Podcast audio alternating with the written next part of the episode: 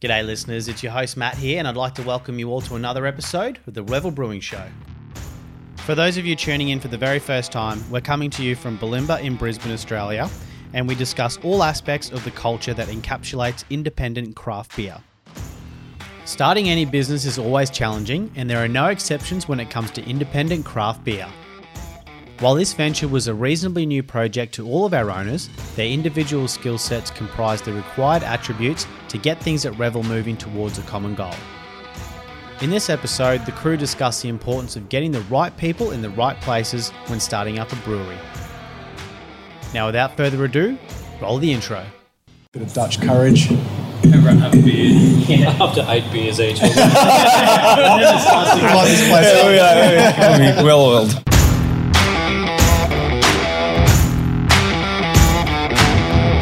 Uh, everyone here brings something different to the table. Um, had anyone here actually started a business or done something similar to this previous to getting involved with this project? Negatory. um, no, there is very little business acumen. There's a desire for it, I think, with everyone, and we all wanted to create something more than the sum of its parts. Um, so it's really honest. There's not a lot of money um, in it that we put in. We did it on a shoestring, um, and we've relied on all of the good people around it to make it, you know, to where it is. Um, but the skill sets in this company are quite extraordinary. Um, I, I will say, and I'm very proud proud of that. And then the plan that we had, it took Revel took like three years from the idea to when we opened the doors. Um, a year of planning and then two years of going through all of the approvals and the startup kind of phase. Um, but we had a 72 bit- page business plan that explained everything that we'd be doing now, um, five years, 10 years, and 15 years. And um, where we really zoomed in was the first five years of activities. Um, and it's pretty exciting because we're not even two years um, deep, and we have we have knocked it out of the park in terms of achieving those goals. Um, we are probably at year five in our business plan, and we're not even two years deep. Between um, starting a business and remaining cash flow positive, which is quite um, a lot. You hear the stories about a lot of small businesses that go under in the first 12 months. Um, passing that first 12 months and staying cash flow positive was critical for us. We were so so proud of that.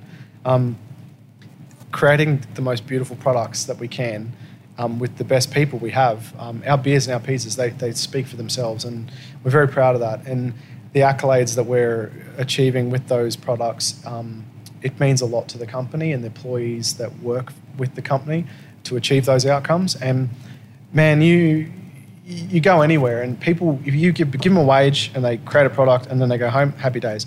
But if you embrace them as a person, you empower them to do the right thing and the best thing that they're capable of, and they produce an award winning product, they own that.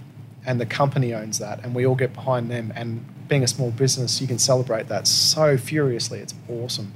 Um, and then I look at the five year goals, and we were talking about, you know, where we want to be. We want to be saturated. We can't produce any more beer, and we've got all these customers. Um, and we're literally we're at that point, and we're talking about some really exciting um, future plans.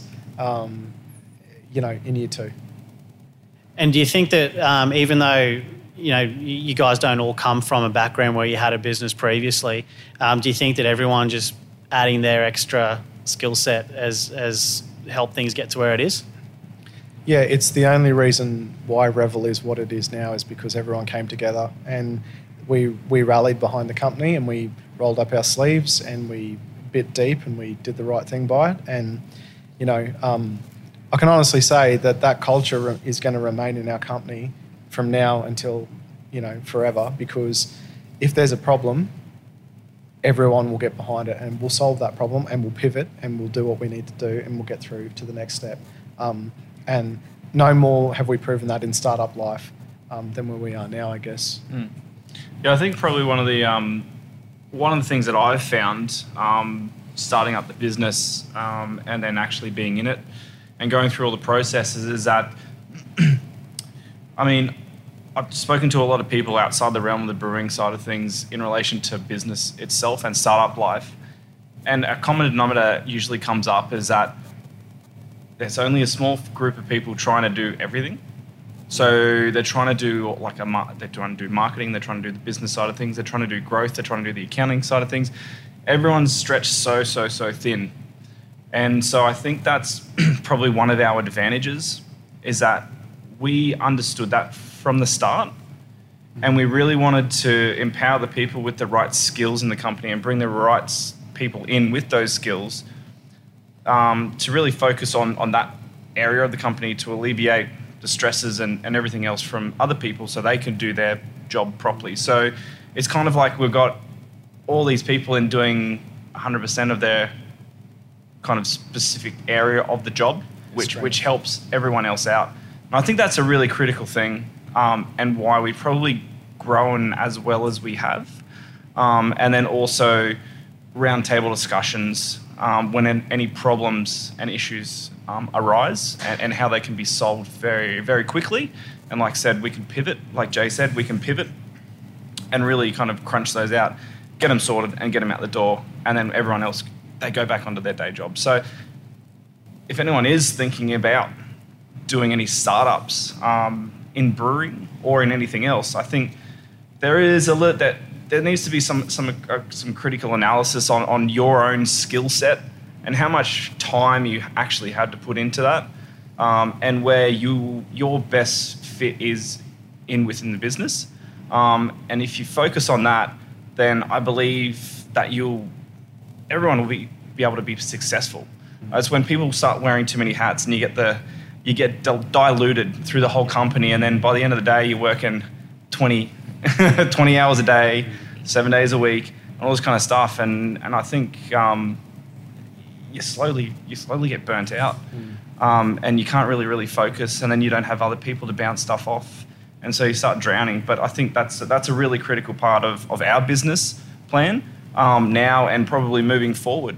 Um, is to, to have those skill sets and those people that really, really kind of um, uh, give advantage to other positions in the business uh, moving forward, and especially in the growth stage as well. So, definitely critical. I think um, that those are all really valid points, Flex. Um, something to add to that is also behaviours as well. So we we've had a number of people um, who could uh, potentially have joined the business, um, but we've actually said no to them because we didn't think they were a right cultural fit um, for the organisation. And what we've ended up with right now is six owners of the business who are all aligned, um, all got the same sorts of personalities. I'm not, I'm not afraid to, to speak up and call it when something's not going right or we you know, think we should pivot or, or something like that. So if you are starting up a business, I would suggest um, skills is very, very important, but behavioural competencies is also very, very important as well. Definitely.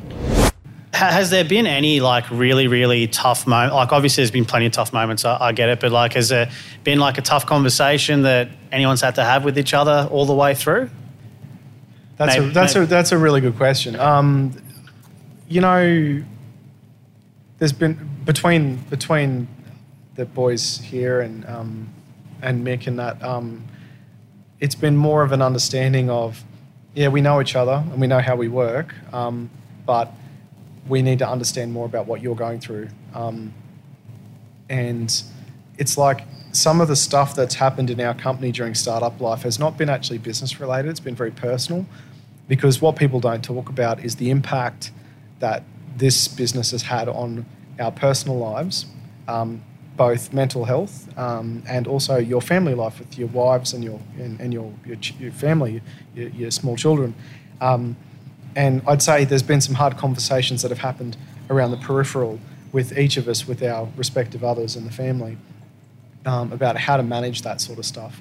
Um, and I can tell you it's not been easy. Um, and I think anyone that's been involved in small business, um, um, be it a brewery or be it a cafe or be it whatever it is, um, what is really not talked about is the mental health concerns that come along with um, being in a startup, being an entrepreneurial sort of character and making those things happen. Um, and then being the wife or the husband um, or the child of someone who's doing that. Um, there are real world issues there. Um, and I guess, yeah, so there have been some really hard conversations. Um, there have been some really truthful shareholder meetings where we've talked about how we were struggling um, and not shied away from it and actually called it. Um, myself being the primary one, and the team have always got behind it. Um, if you talk to any one of our partners, they will all tell you a story too, and um, I think you'll you'll get a chance to talk to them at some point soon uh, on the Revel Brewing Show because nothing's nothing's hidden away. Um, It's nothing to be ashamed of. Um, Yeah. And you know, even between friendships, like I got my best friend, you know, standing beside me or sitting beside me, and we we have been through the thickest parts of it together. Um, but it, everything's a conversation. There's never been anything really truly hard about it. It's been like, yeah, I get it, I get it. You're stressed out. There's a lot going on. How can I help you? And if you keep that attitude, um, then everything gets good. It's not personal, you know, at the end of the day, but there is a person behind what's going on, and you need to remember that. I, I think that's one of the big things. Like whenever we do have like those tough conversations with each other, it, it, there's nothing negative about it. It's us purely feeling love for you mm. and going, "Are you struggling? Do you need help? Mm. Do you need somebody to take some load off your shoulders?" That's Yeah. that's anyone in this business who we've seen anyone sort of just lagging behind a little bit. I think we're quick to sort of pick it up. We know each other's mannerisms. We know how we act and how we mm-hmm. sort of react to certain situations. And yeah, you just sort of come in with a positive attitude and go, right, how do we get through this? How do we box on? How do we sort, sort this out so that we're all back on an even keel and doing okay? And to touch on what you were saying, Flex, about things getting diluted when there's only one or two people involved, do you guys think that that's maybe an advantage of having a few more people involved? Because rather than getting burnt out, you can actually be like, look, I just need a little bit of time aside or I need to do something different. Do you guys collectively think that you know, that's potentially an advantage? Yeah, I think I think it, it, it does. Um, I think it sets everyone on the right directions. It gives everyone a purpose and kind of doesn't skew them away from what they what they need to do um, for the business itself. So yeah, definitely. and the Independent um, Brewing Association um, and the independent breweries in and around Brisbane and you know uh, Australia. What I was not prepared for is how bloody awesome they all are and how, how close knit that industry is. We've got a great group of people here, and we've been talking about how awesome it is to be clicked together and common common page. That industry, the, the craft brewing industry, especially the independent part of it, they all are going up the same hill as everyone else.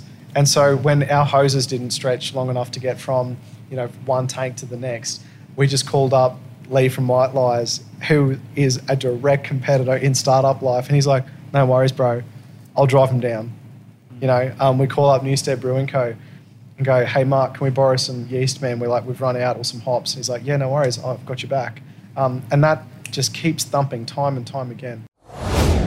G'day, listeners. It's your host, Matt, here again, and I just want to say a quick thank you for listening to this episode.